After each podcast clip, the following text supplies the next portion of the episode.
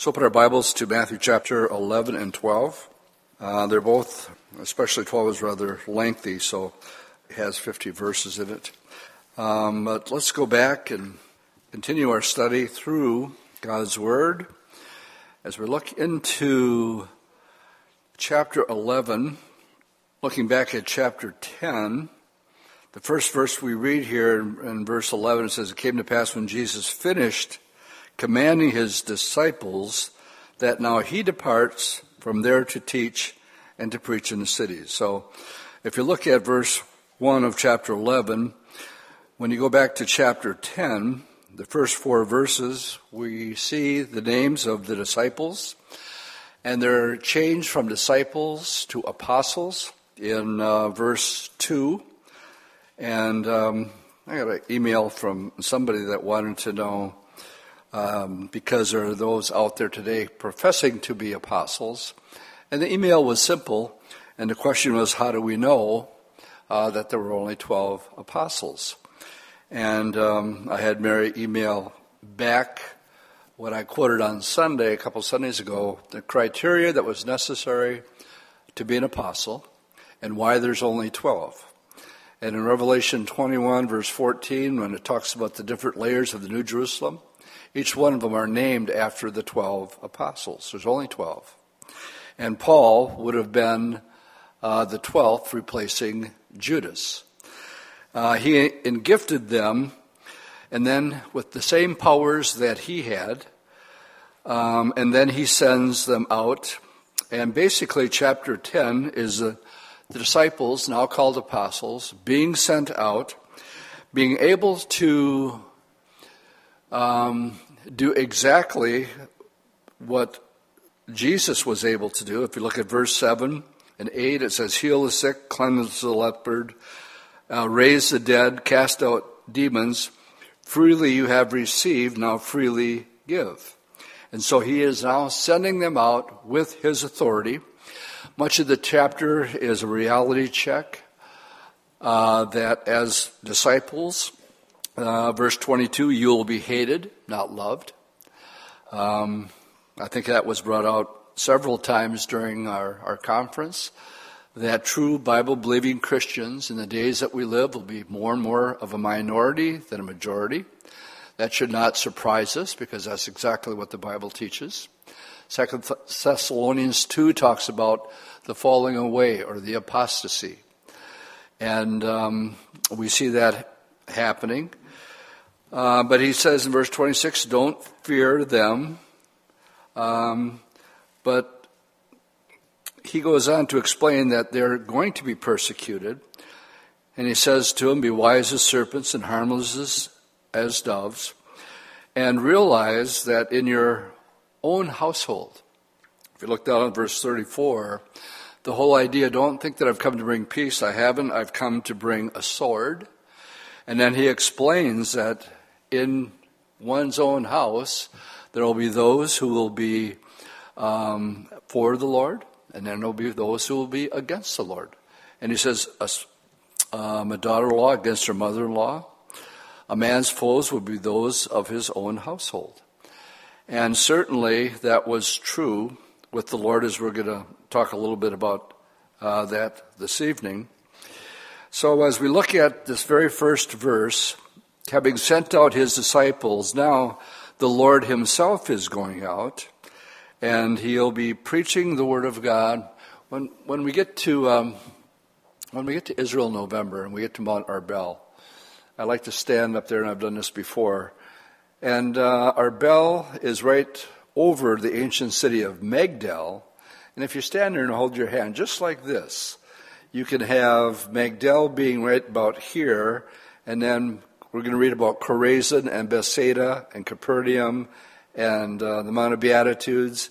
60% of the Lord's ministry occurred in this area.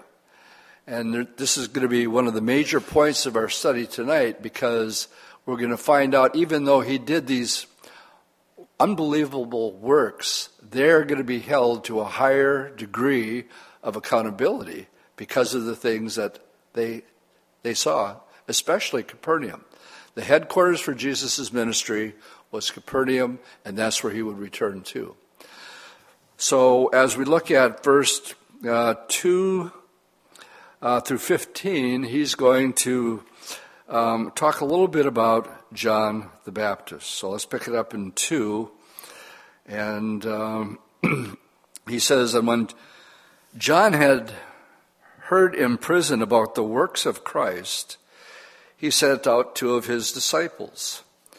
If you go back to chapter 9, we see the sight is restored in verses 27 through 31. We see speech is restored in verse 32 and 33. He raises a little girl from the dead in chapter 9.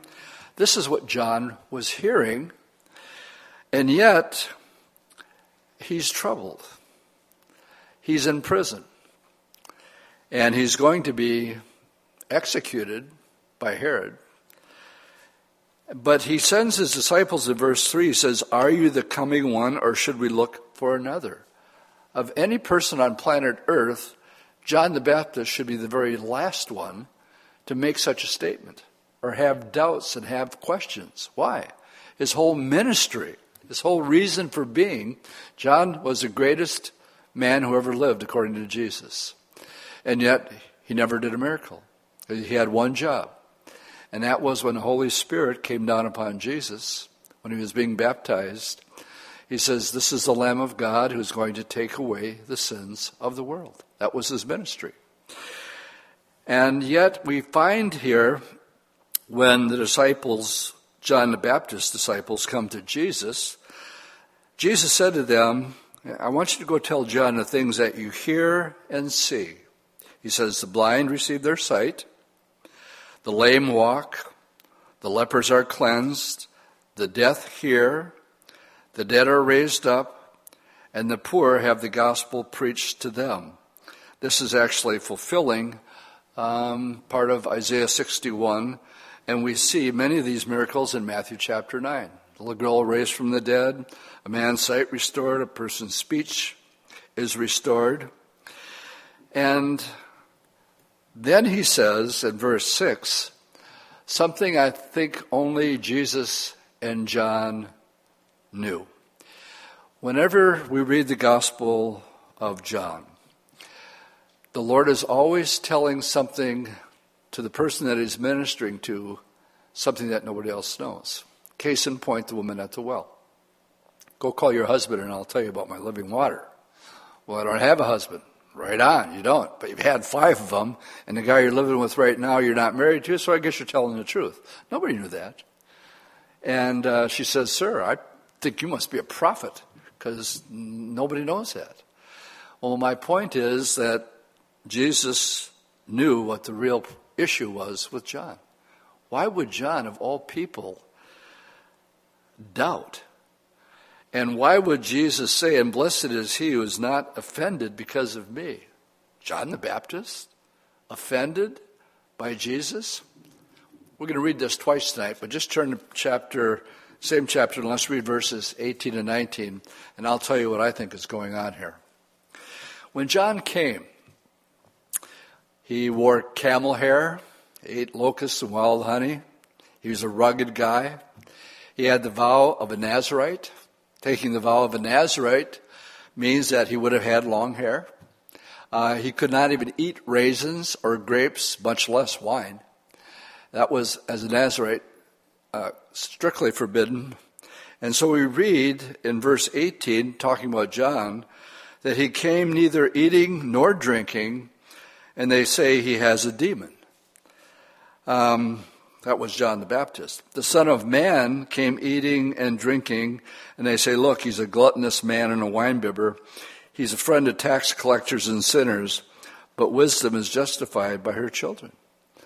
Jesus is the Son of God, and yet I'm hearing all these stories about him hanging out with tax collectors, and it offended John. How do I know? Because verse 6 says he's offended about something. "And blessed is he, John, who's not offended in me," implying what? That he was. Who knew?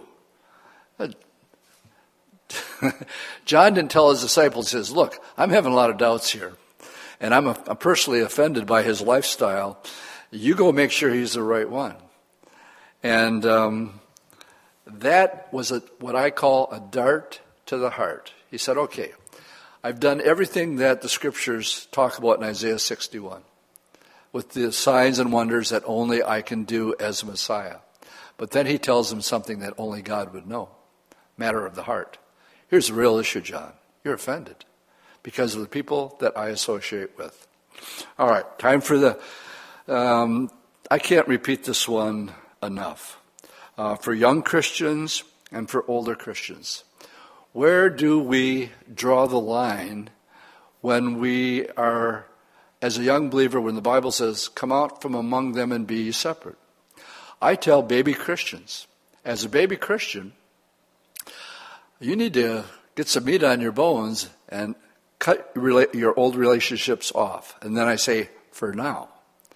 Because you're a baby Christian, and the Bible says that as soon as that seed is sown in a person's heart, then comes the devil and tries to take the seed out. Well, how does the devil do that? Well, what did we read? I've come to set a father against a mother, a husband against a wife. I've had people in my office that are born again, and they come in and say, I've been given an ultimatum. If you become one of those holy roller Jesus freaks, I'm out of here. It's that simple. I know people that will not count that cost, and for the fear of losing friends, they don't continue on with the Lord, or maybe a closet Christian, but certainly not vocal. So what's the litmus test? Well, we're also told that we're the light of the world. Hawking's not here, but it's a good place for an amen, right? And the salt of the earth. I mean, weren't we commanded to go into all the world and preach the gospel? You know when Jesus said that? 3 years after the disciples were with Jesus day and night for 3 years. What were the disciples like when they were first called? They were rough under the edges. James and John were called sons of thunder. You know what that means? They had a quick temper. That's what that means. Peter was always sticking his foot in his mouth, as the guys were saying during the conference.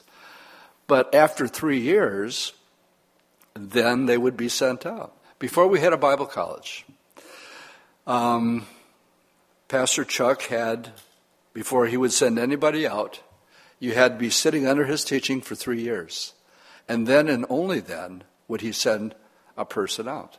In the meantime, what should you do? As a newborn babe, it says, desire the sincere milk of the Word of God so that you can grow. So here's the litmus test. If you're once you've got some spiritual meat on your bones, now the question is, who's influencing you? I know Christians that can be an influence and choose not to be, and they're mature believers. One of the guys quoted it at during the conference that 70% of most Christians have never shared their faith with another person. That's a pretty broad spectrum when we're referring to the church. So the litmus test is, when we're in the world, we should be there if we can be salt and light. But if we're not strong enough, then the Bible says, come out from among them and be separate. Now you can mess that scripture up. The Amish have. They have taken that scripture, and it's worldly to have electricity. It's worldly to have a car. It's worldly to have a telephone. And that's coming out from among them. Well, that's a misuse of that scripture. That's not what that means. And if I don't keep going here, we're going to be in this one scripture all night long. But here John was offended, and the Lord got to the heart of the issue of why he was offended. Now in verse 7, as they departed, Jesus began to say to the multitudes concerning John, what did you go out into the wilderness to see? A reed shaken by the wind? In other words, a man with no backbone? But what did you go out to see? A man clothed in soft garments? Indeed, those who wear soft clothes are in kings' houses. But what did you go out to see? A prophet? Yes, and I say more than a prophet. For this is he of whom it is written. Now every time we read this, I'm going to point out that as we go through the scriptures, you have to teach all of the Bible, from Genesis to Revelation. And here's why. Now he's going to quote the last book of the Old Testament, Malachi. Chapter 3, verse 1. Behold, I send my messenger before your face who will prepare your way before you. And I want you to turn there. I like to hear pages turn. It's the last book of the Old Testament. And let's connect the dots. John the Baptist is a fulfillment. This goes back 400 years. Malachi is the last writer of the prophets. And in Malachi chapter 3, verse 1, behold, I send my messenger, and he will prepare the way before me. And this is a fulfillment now of John the Baptist when he has his ministry. Okay, you can turn back to Matthew 11. And then he says, assuredly I say to you, among those born of women, there has not risen one greater than John the Baptist. And he is the last of the Old Testament prophets. And then the Lord says, even though he's the greatest man who ever lived, but he says, but he who is the least in the kingdom of heaven is greater than he. Just flip over to John 3 real quick, and I'll show you what I'm talking about. John 3. John 3, of course, I always say this, there's three musts in John 3. You must be born again in verse 3. He said that to Nicodemus. In verse 14,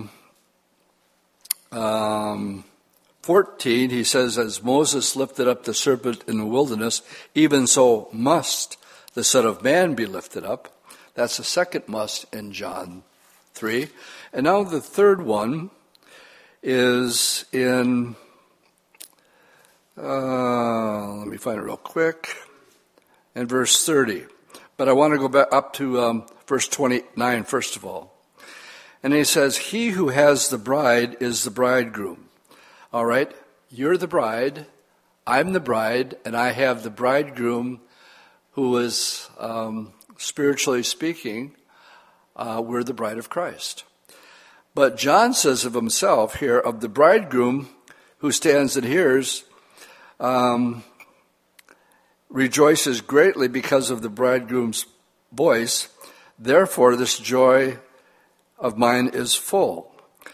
He's the friend of the bridegroom, but he's not the bride. What's he saying?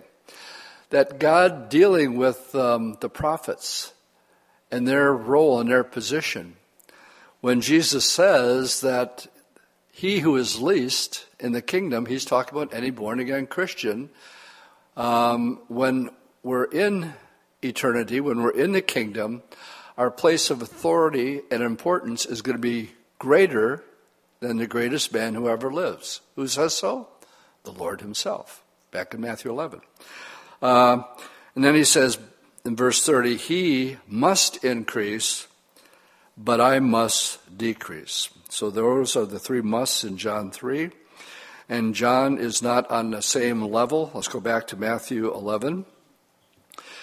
And we read here, again in verse 11, assuredly I say to you, among those born of woman, there's not risen one greater than John, but he who is least in the kingdom of heaven is greater than he. Why? Because John's just a friend of the bridegroom, and you're the bride himself, yourself. And from the days of John the Baptist until now, the kingdom of heaven suffers violence, and the violent take it by force. For all the prophets and the law prophesied until John. What is that telling us? There's going to be a change. No more prophets, as in the Old Testament type prophets. The gift of prophecy is still mentioned in 1 Corinthians 12. And then he says, if you're willing to receive it, he is Elijah who is to come. Future tense. Well, wait a second. Elijah, That's the last two verses of the Old Testament in Malachi. If you're still in Malachi, the last two verses of Malachi chapter 4 says, "Behold, I will send you Elijah the prophet." Now, Elijah the prophet's already been taken up into heaven a long time earlier. But the way the Old Testament ends is with a prophecy about Elijah. "I'm going to send you Elijah the prophet before the coming of the great and dreadful day of the Lord." This is a reference to the two witnesses who will show up, I believe, immediately after the church. Revelation 11 tells us exactly the length of his ministry, 1,260 days. And then we find that the beast will have them killed. Their bodies lie in a street of Jerusalem for 3.5 days. And after 3.5 days, they're resurrected and bodily taken into heaven. And we're the only generation that could have ever witnessed that happen. 100 years ago, you couldn't, what I just said, you couldn't say. Because it says the whole world is going to watch them be taken into heaven. Well, how in the world can the whole world see an event take place in Jerusalem at the same time? It's easy. We call it Fox News or CNN. We watch it all the time. I watched them talk about a plane that just crashed after takeoff in a different state on its way to be, was on its final leg, a C-130 cargo plane. And they were going to put it in a boneyard out in Arizona because that's where they park them. And it was just too old. But we watched it, you know, that happened today. So for us here with the technology we have, we don't stagger at that. We watch things happening all over the world all the time. We watch it live. And so when it tells us here that Elijah is going to come before the tribulation, that's exactly what it says. And then it says that he will turn the hearts of the fathers to the children and the hearts of the children toward their fathers, lest I come and strike the earth with a curse. Well, that's exactly what John the Baptist said of himself. That was his ministry, to turn the hearts of the fathers back to the children. So when we read, now let's go back to Matthew. When we read in Matthew's account of this, in chapter 11, Verse 14, he says, if you're willing to receive it, he is Elijah. Who is Elijah? John the Baptist is Elijah. In what sense? Later we're going to read the same spirit, the anointing that was upon Elijah is going to be the same spirit that rests upon John the Baptist. And then he says, he who has ears to hear, let him hear. So in these verses where he gets sidetracked, and he talks about John the Baptist. Now, in verses 16 through 19, we have Jesus being rejected by his own people in the very cities that he ministered in. Let's pick it up in verse 16.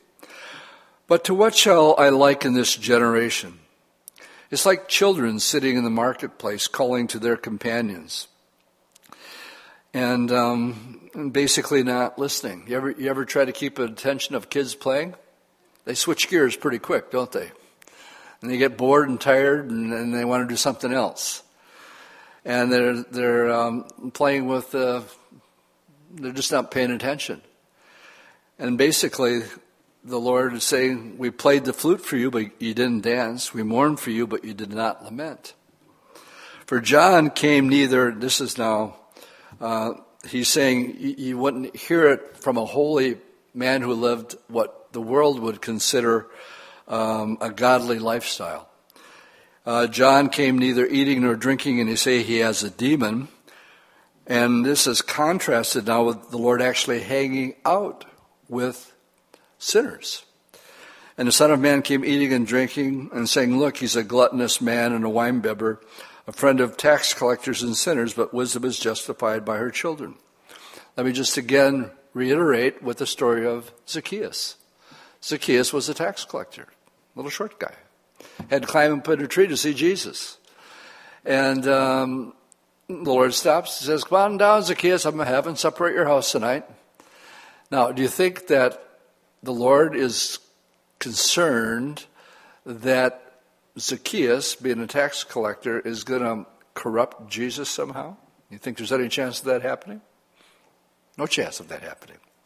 The Lord is inviting himself into supper for one reason. He knows what's going to happen before it happens. He knows that because of this meal, this guy's going to get saved. And everybody is murmuring and talking and saying, well, yeah, he's in with that tax collector. They hated tax collectors because the way they made their money was seeing if they could get more. They had to give to Rome what was Rome, but if you were a tax collector, whatever you could skim was your pay. Therefore, that's why they were hated. Now, Jesus is hanging with them. But, again, he is the one who's going to be doing the influencing. When the meal is over and Jesus comes out, he goes, what are you guys complaining about? This man who was lost, he was Jewish. And he says he came out, and Zacchaeus says, look, if I ripped anybody off, implying that he had, he says, I'm going to give you 4 times back. Now the law says if you rip somebody off, you have to pay them double. Zacchaeus said, I'm going to double that and make it 4. And the Lord says, you guys should be happy because salvation has come to this house this night. But again, I want to make the point. Make sure that you're the one who's doing the influencing. Are you hanging with people to win them to the Lord? Or are you hanging with people in the world because you like the world? I know people who are in the world, and they're not there to be a light. They're there because they like the world. Good place for an amen? All right, let's continue. He's bemoaning the fact that he's rejected by his own people. They don't like John. He's got a demon. They don't like me because I hang out with tax collectors, is the idea. Now, in verses 20 to 24, we have the Lord reproving this northern part of the Sea of Galilee, verse 20. Then he began to upbraid the cities in which most of his mighty works had been done because they did not repent. Woe to you, Chorazin. Woe to you, Bethsaida. Now these two places, we still know where the archaeological ruins are today. A little bit east of Capernaum and a little bit north is Chorazin and Bethsaida. For if the mighty works which were done in you had been done in Tyre and Sodom, they would have repented long ago in sackcloth and ashes. But I say unto you, it will be more tolerable for Tyre and Sodom in the day of judgment than for you. And you, Capernaum, who are exalted to heaven, will be brought down to hell. For if the mighty works which were done in you had been done in Sodom, it would have remained until this day. Sodom and Gomorrah are going to be better off than Capernaum in the day of judgment. Yeah, this was Jesus' base. This is where he touched Peter's mother-in-law who was sick and she was healed. This is the synagogue that Jesus would minister in Capernaum. But I say to you, it will be more tolerable for the land of Sodom in the day of judgment than for you. All right, so here we have a principle. Principle is this: to whom much is given, much is required. And the Lord is rebuking Chorazin, Bethsaida, and Capernaum because the Lord healed all these people in these areas, and yet overall the people didn't repent and didn't come and, be associated with the Lord. The last verses 25 through 30 is meant for you and me, and it's really what the Lord is looking for and what he's desiring. Verse 25, at that time Jesus answered and said, I thank you, Father, Lord of heaven and earth, because you've hidden these things from the wise and the prudent. What does it say about wisdom? It puffs up. He who has a lot of knowledge can have a big head and be full of pride. He's hidden it from the wise and prudent, but has revealed them to his babes. Keep your finger there and just turn in your Bible to chapter 18. Verse 1, at that time the disciples came to Jesus saying, "Who then is greatest in the kingdom of heaven?" And Jesus called a little child to him and sat him in the midst of them and said, "Assuredly I say to you, unless you are converted and become as this little child, you will by no means enter the kingdom of heaven. And whoever humbles himself as this little child is the greatest in the kingdom of heaven. And whoever receives one little child like this in my name receives me." Now let's contrast that back with what we just read in verse 25 of Matthew 11. Father, thank you that the spiritual truth of knowing me, that the wise and the prudent aren't going to get it, and they're not going to come to me, because you have to be humble like a little child and have faith as a little child when the wise and the prudent think they got it all figured out. Many people have been duped. I think one of the hottest places in hell is going to be college professors who undermine the faith of kids who are brought up in a Christian home, and then they get their first taste of the world when they go to college, and the professors knowingly want to know who the Christians are and seek to undermine their faith. I've had it spoken to me more than once where a professor would say, "Raise your hand if you're a Christian." And some brave souls will raise their hand, and then he points their finger at him and says, "Well, you won't be by the time I'm done with you." And the same scripture always comes to mind when I hear a story like that, where the Lord says, "Anyone that causes one of my little ones," and you can be 50 years old and still be a little one, "and anyone who causes one of my little ones to stumble," what does that mean? Well, they have a childlike faith. And they took that childlike faith, and because of their human intellect, say, "Well, don't you know that the earth is billions and billions and billions and billions of years old?" And to think otherwise would be foolish. We can prove it scientifically. And I remember myself coming home telling Mom, "Well, I don't believe the Bible anymore because my science teacher explained to me about how the universe was created, and it took millions and billions of years to do it." And then my science teacher got saved, and he quit his job. True story. And he had to do a lot of repenting, I think, on the way. Jesus said it would be better for a millstone to be hung around a person who takes away a childlike faith because of his intellect and drowned in the deepest sea, rather than to stand before me on Judgment Day. Oh, you were the one who caused this child to backslide, to leave his first love because of your wisdom and intellect? Let's read it again. It'll make more sense.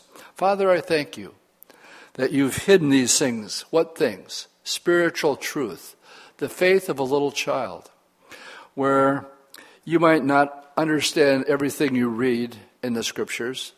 I'm going to get to some scriptures tonight where I'll confess to you, I don't know. But that doesn't mean I don't believe that. I believe that this book is inerrant from Genesis 1 to Revelation 22, period. Good place for an amen. And the Lord says in verse 26, "Even so, Father, so it seemed good in your sight. All things have been delivered to me by my Father, and no one knows the Son except the Father, nor does anyone know the Father except the Son, and he to whom the Son wills to reveal him." And then the invitation. What a beautiful verse. "Come to me, all you who labor and are heavy laden, and I'll give you rest." You know, one of the most freeing scriptures in the Bible, quote to myself quite often, "Take no thought for tomorrow." That's not a suggestion, okay? Take no thought for tomorrow. Sufficient for the day is the evil thereof. Well, what does that mean? That means you got enough on your plate today that don't worry about yesterday. What did Paul say?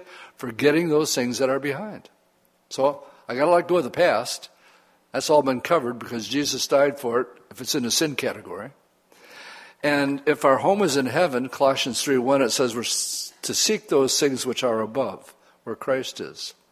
But the Lord says, take no thought for tomorrow because you got enough to worry about today.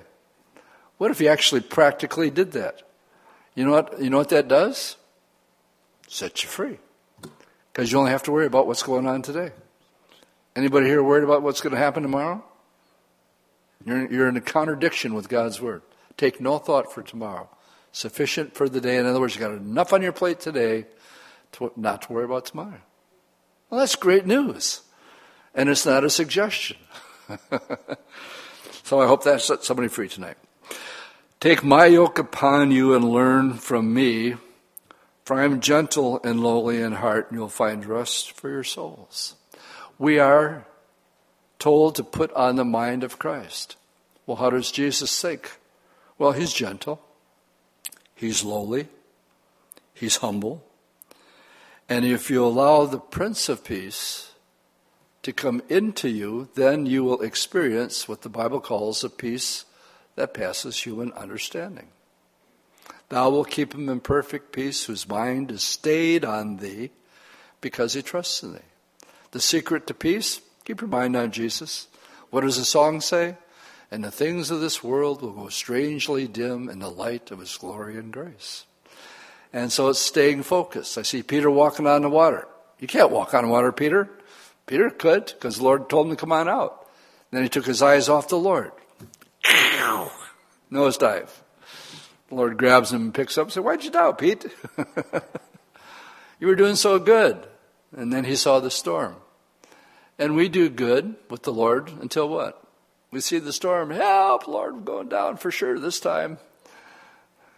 And he picks us back up. And he who started the good work in you, he's able to finish it. He's able to complete it.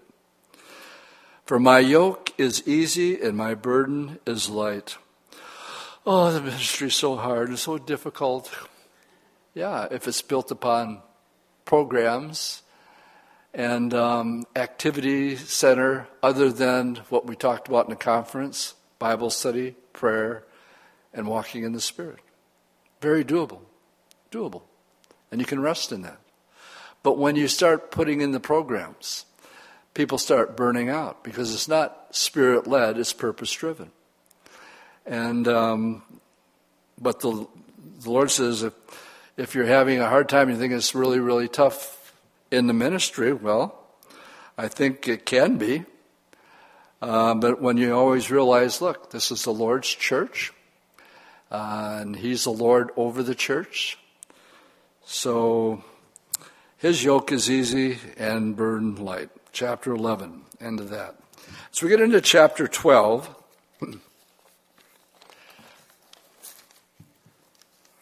Again, let me call to your attention to the movement of the Gospel of Matthew. If you miss it, you see the message that is here. Matthew is not trying to give a biography of the life of Jesus, nor is he recording these in a chronological order. He presents Jesus as a king. He was born a king and gave what we call the Sermon on the Mount. We did that 7 through 9, which was the ethics of the kingdom, the manifesto of the king. He demonstrated that he had the ability to do and perform miracles. He performed them, but then chapter 10, he sends out his apostles, now disciples. He sends them out. And now, as we get into these chapters here, there's going to be a conflict that's going to break out between Jesus and the religious hierarchy of his days, primarily the Pharisees, who are greatly offended by his success, the people that were enamored by him. And it's really going to revolve around the issue as we get into this here of the Sabbath day and keeping the Sabbath. All right. Let's pick it up in verses 1 through 8.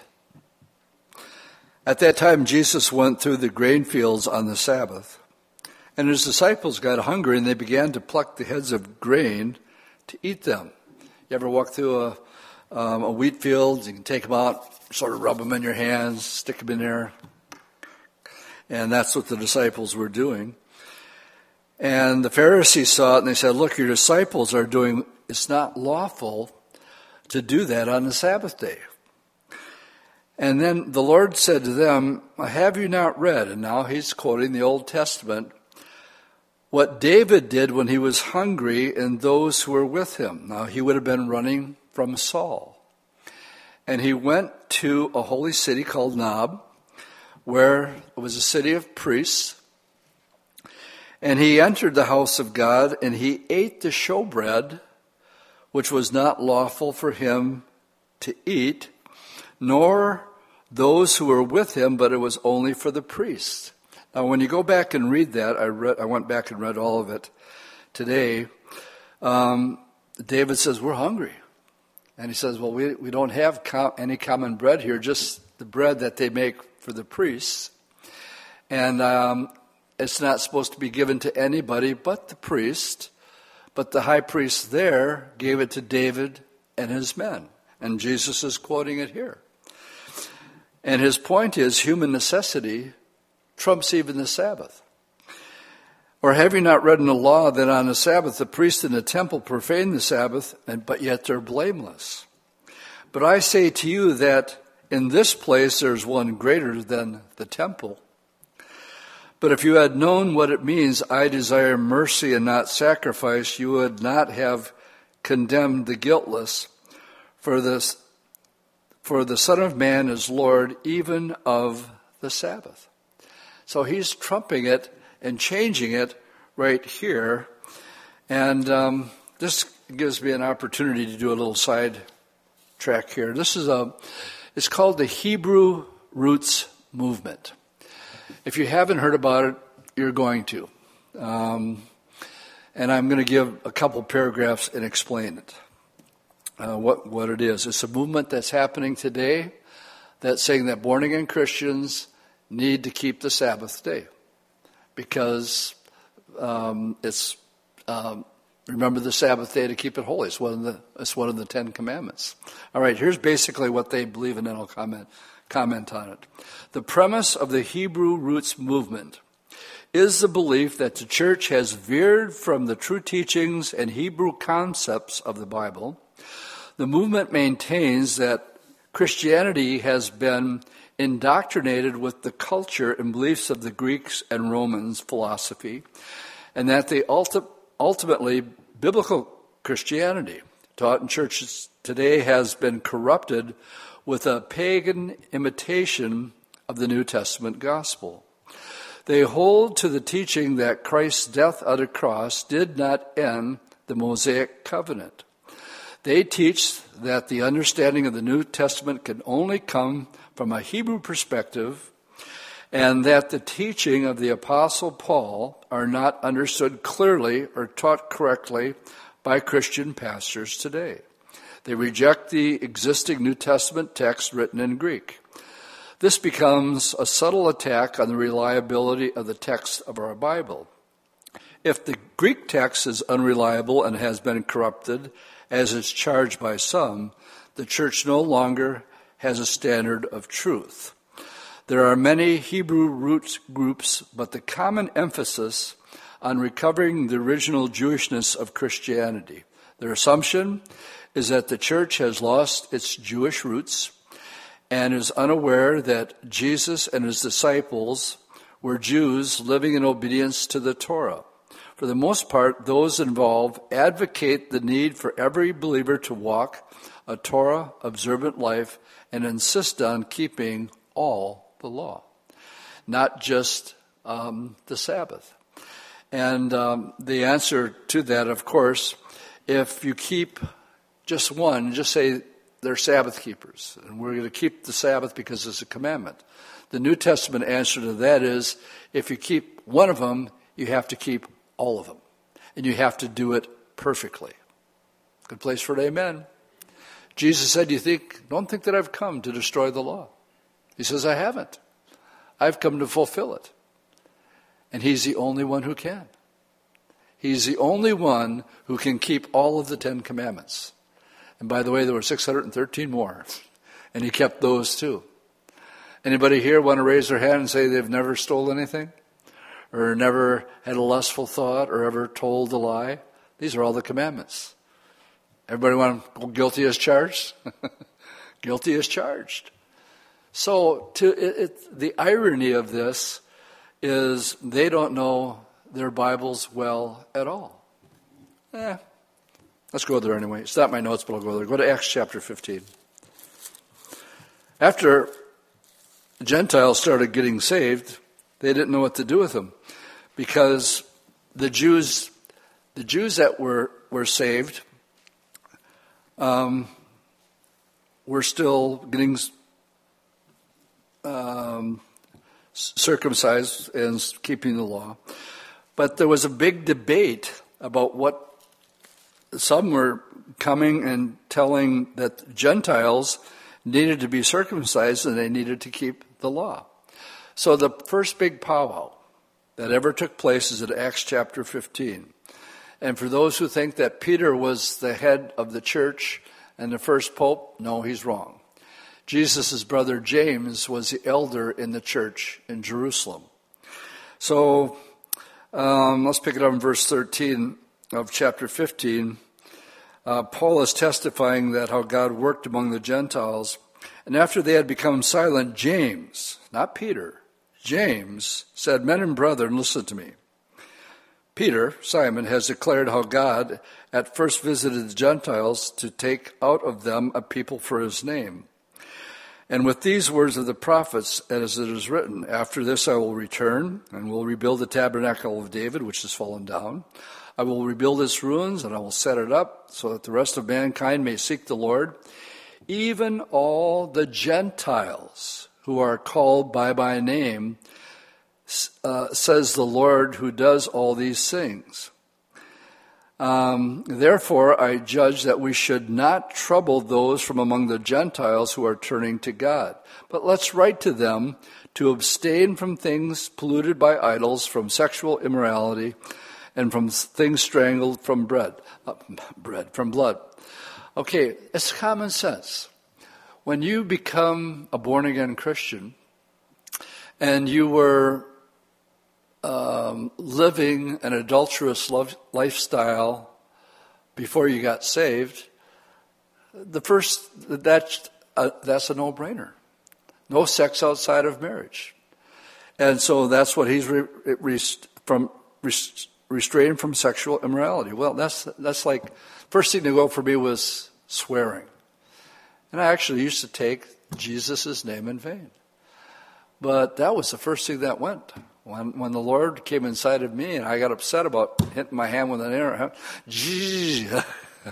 I got a J out, and that was it, because I couldn't go any farther than that. It was wrong, and I knew it, and I was immediately convicted of it. These are common sense things. But as far as the law goes, now in verses 22 to 29, they write the letters to the Gentiles. You're not under the law. We're not going to try to have you keep the law. What I just read here, the Hebrew Roots Movement, they've never read Acts chapter 15. Clear and simple. Go to verse 28. It seems good to the Holy Spirit and to us to lay upon you no greater burden than these necessary things, that you abstain from things from idols, knowing that you could offend somebody. Hey, come on over for supper tonight. We're having hamburger, and but don't tell them that you bought it from the guy who had offered it as an offering downtown, because to an idol that would offend them. So don't go there. Don't do that. And from sexual immorality. If you keep these, you will do well. Farewell. You're not under the law. All right. A little sidetrack there. Let's go back so we can finish this up. I personally, let's see. Do we get to it? I think we're left off at verse 9. Now when he had departed from there, he went into the synagogue.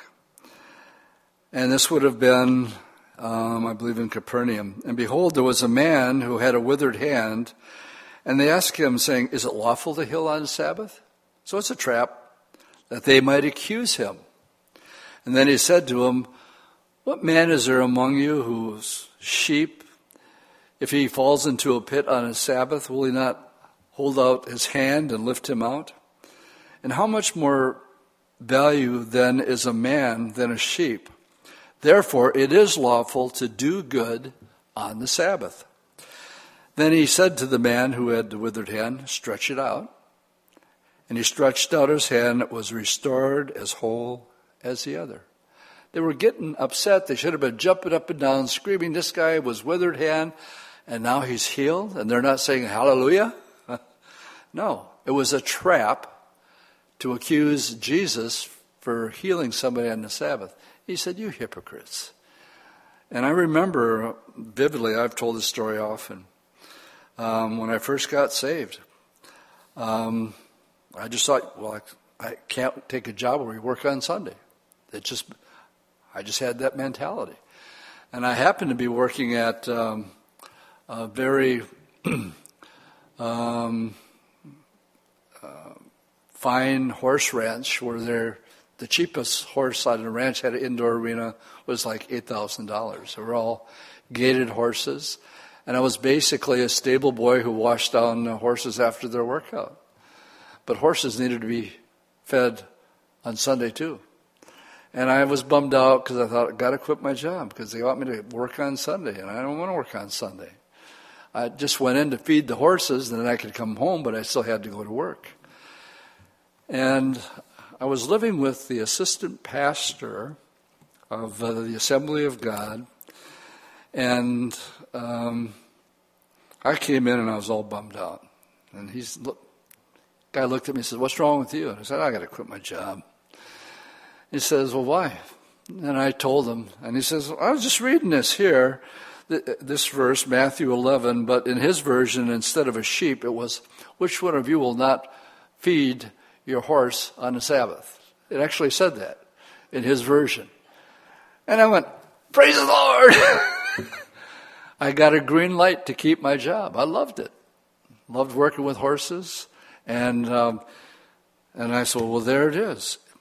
Which one of you? That means I could keep my job and still work taking care of horses. And the Lord said to him, stretch out your hand. He stretched it out and was restored as the other was whole. Whenever the Lord walked into a place, he'd scan it. He'd start on this end and go all the way around. Who's got the greatest need here? And that's where the Lord would go. And they knew it. They knew the Lord would be drawn to that guy. And they even asked the question, what you're about to do, is it lawful for you to do it? Now the results, verse 14, then the Pharisees went out and took counsel against him, how they might destroy him. It's here where they want to kill him, literally. But when Jesus knew it, he withdrew from there, and a great multitude followed him, and he healed them all. And he warned them not to make it known, that it might be fulfilled. Again, another prophecy being fulfilled. Behold my servant, who I have chosen, my beloved in whom my soul is well pleased. I will put my spirit upon him, and he will declare justice to who? The Gentiles. He will not quarrel nor cry out, nor will anyone hear his voice in the street. A bruised reed he will not break, and a smoking flax he will not quench. This is an important scripture to understand. There's times when it's necessary to exhort, reprove, and rebuke. It tells us later on in the epistles to do it with all long suffering with people. There's a place for that. But what Jesus is saying here, a bruised reed he will not break. Dwight's paraphrase here is, you don't kick a guy when he's already down. Maybe he did something wrong, and maybe he's beating himself up about it. And you could go up to him and play one of Job's comforters. So no wonder, look at your lifestyle. and basically you're being one of Job's friends. Job's down, but the Lord, the nature of our Lord is saying right here that you don't kick a guy when he's already down. A bruised reed he will not break, nor a smoky flax will he quench, till he sends forth justice to victory, and in his name Gentiles will trust. Then one was brought to him who was demon-possessed, blind and mute, and he healed him so that the blind and the mute man both spoke and saw. And all the multitudes were amazed and said, "Could this be the Son of David?" And this is how Matthew's gospel begins. In Matthew chapter 1, it says, "The book of the genealogy of Jesus Christ, the son of David, the son of Abraham." And here it is referred to again in verse 23 of chapter 12. Could not be this be the Messiah? That's what they're saying, the son of David. But when the Pharisees heard this, they said, "This fellow casts out demons except by Beelzebub, the ruler of the demons." And Jesus knew their thoughts, and basically he's going to say, what you guys just said doesn't make any sense at all. He said, "Every kingdom divided against itself is brought to desolation, and every city or house divided against itself won't stand." He's basically saying what you're saying is dumb. If Satan casts out Satan, he is divided against himself. How then will his kingdom stand? And if I cast out demons by Beelzebub, by whom do your sons cast them out? Therefore they shall be your judges. So the Lord is saying, your argument is crazy. Satan's not going to fight against himself. Then he said to them, "I cast out demons by the Spirit of God. And surely the kingdom of God has come upon you. Or else how can you enter a strong man's house and plunder his goods unless he first binds the strong man, and then he will plunder his house? And he who is not with me is against me, and he who does not gather with me scatters abroad." Again, this is where, as believers, you're going to fall in one or two camps. By your lifestyle, you're going to be gathering people in. They're going to know you're a Christian, and they're going to talk about you behind your back that you are a Christian. That's gathering. Scattering is... actually being a Christian, but by your lifestyle outwardly, they don't see any difference at all. They don't live any differently than anybody else. I could get really sidetracked here, but for sake of time, I want to finish the chapter. The blasphemy of the Holy Spirit. "Therefore I say to you, every man's sin and blasphemy will be forgiven him, but the blasphemy against the Spirit will not be forgiven men." In another place it says, "in this life or in the life to come. Anyone who speaks a word against the Son of Man, it will be forgiven him. But whoever speaks against the Holy Spirit, it will not be forgiven him, neither in this age or in the age to come." What is the blasphemy of the Holy Spirit? Simply this. When Peter preached in Acts chapter 2, he had just been filled with the Holy Spirit. The Spirit there in Acts 2, it says it could be seen, close the fire on the head, and heard. It came in like a mighty rushing wind. Peter gives his first Bible study, and it says they were cut to the heart when Peter gave his Bible study. 3,000 people get saved. There were more than 3,000 people there that day. Those people who were under the same conviction of the Holy Spirit that Jesus is God, well, some of them believed it and repented and were baptized. But there were more than 3,000 that were there. If they rejected the gospel on that day, they just committed the sin of the blasphemy of the Holy Spirit, which is what? Well, all sin can be forgiven except one sin. And that's when you hear the gospel, And the Holy Spirit is bringing that conviction that you know in your heart that you're a sinner, and you reject that, well, then you can't be saved. Why? Because there's no other name under heaven whereby you must be saved. If you reject Jesus, then you've just committed the blasphemy of the Holy Spirit, and you can't be saved. People say, what is the blasphemy of the Holy Spirit? That's a real simple explanation of it there. The Lord says, either make the tree good and its fruit good, or else make the tree bad and its fruit bad. For a tree is known by its fruits. And then he calls them, tells it like it is, you brood of vipers. How can you, being evil, speak good things? For out of the abundance of the heart, the mouth speaks. A good man, out of the good treasures of his heart, brings forth good things.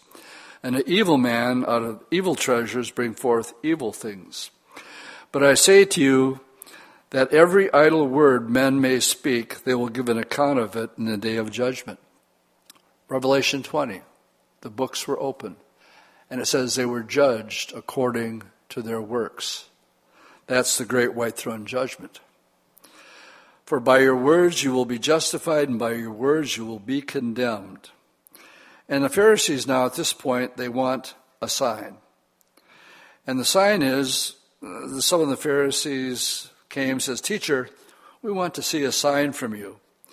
But he answered and said to them, an evil and an adulterous generation seeks after a sign, and no sign is going to be given to it except for the sign of the prophet Jonah. For as Jonah was 3 days and 3 nights in the belly of a great fish, so will the Son of Man be 3 days and 3 nights in the heart of the earth. I've heard Christians debate non-believers, atheists. One of the favorite atheist questions is, so you really believe that a man was inside the belly of a fish for 3 days? You tell me you believe that? And what you tell him back is, no, I don't believe that. Jesus believes that. And he's the one who tells the story. Just as Jonah was 3 days. It says, the men of Nineveh will rise in judgment with this generation and condemn it because they repented at the preaching of Jonah, and indeed a greater than Jonah is here.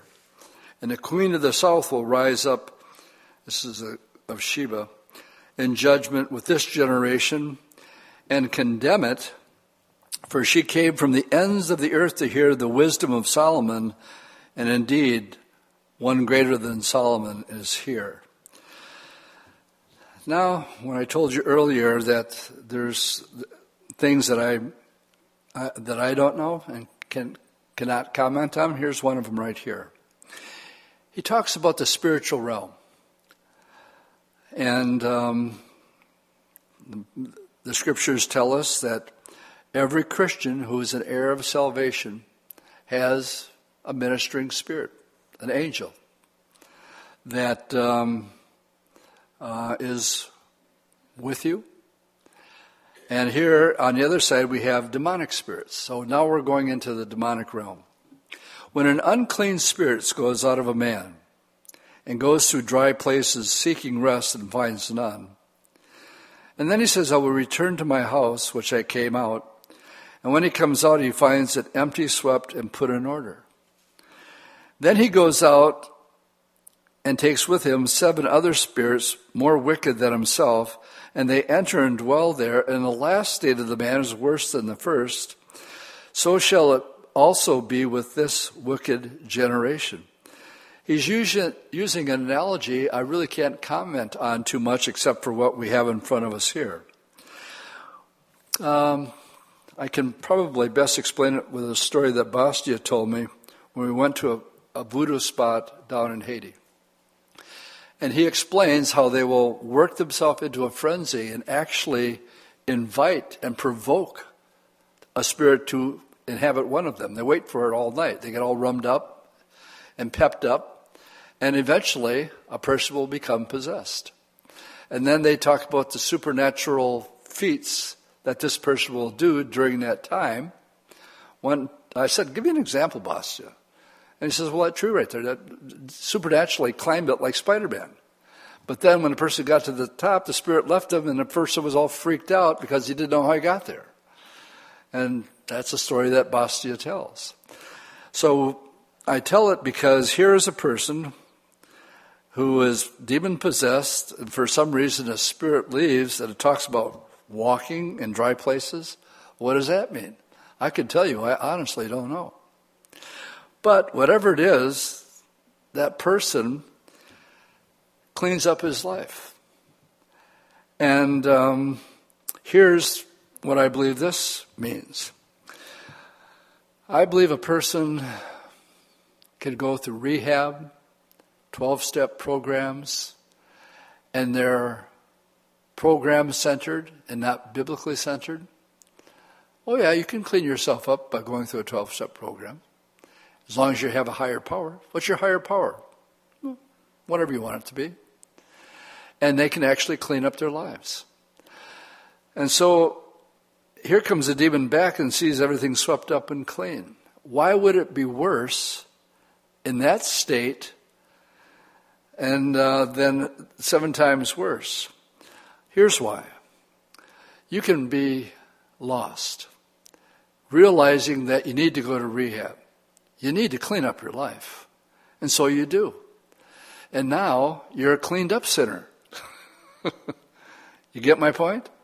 You see, you're still in your sins. And so now that worse state, that's why Jesus said that the prostitutes and the harlots are going to enter the kingdom of heaven before the scribes and the Pharisees. You know why? Because prostitutes know they're sinners. When a self-righteous Pharisee who's got his act all cleaned up doesn't see a necessity to repent and come to Jesus. That's what I believe this parable is here.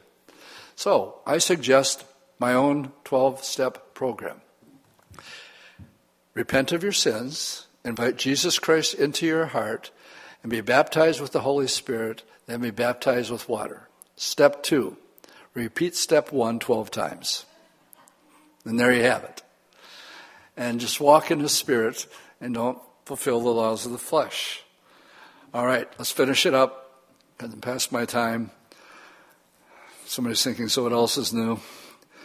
Verse 46, but while he was talking to the multitudes, behold, his mother and brothers stood outside seeking to speak with him.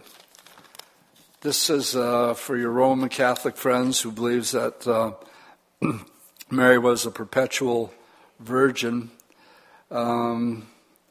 Go to Matthew chapter 13, which is just one chapter away. Look at verses 55 and 56.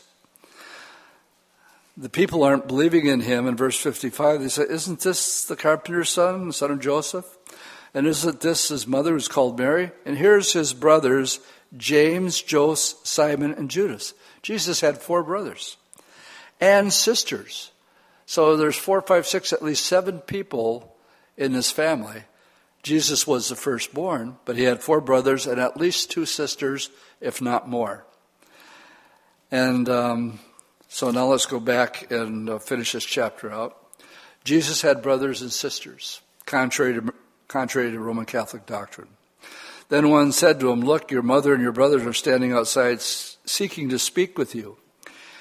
And Jesus said to one and told him, who is my mother and who are my brothers? And he stretched out his hand toward his disciples and said, here are my mothers and my brothers. And whoever does the will of my Father in heaven is my brother and sister and mother. In closing, family, you're my family. Whenever Santos comes to visit, says, hi, family. And you're more family than relatives I have that don't know the Lord. And so, family, let's stand and let's close in prayer. We made it through chapters 11 and 12 tonight. Lord, as we thank you for the life, that new life you've given to us, we thank you for your nature, where you've invited us to come and learn of you, that you're gentle, you're lowly in heart, and the promise that we'll finally find rest for our souls. For your yoke is easy and your burden is light. Thank you for your promise, Lord, where you tell us that sufficient for the day is evil thereof. I pray for any that are troubled by their yesterday or about worrying about tomorrow, that you've commanded us not to. And we thank you for the rest that brings to us. So, Lord, as we continue through your word, we pray you bless our studies in the book of Matthew. In Jesus' name we pray. Amen.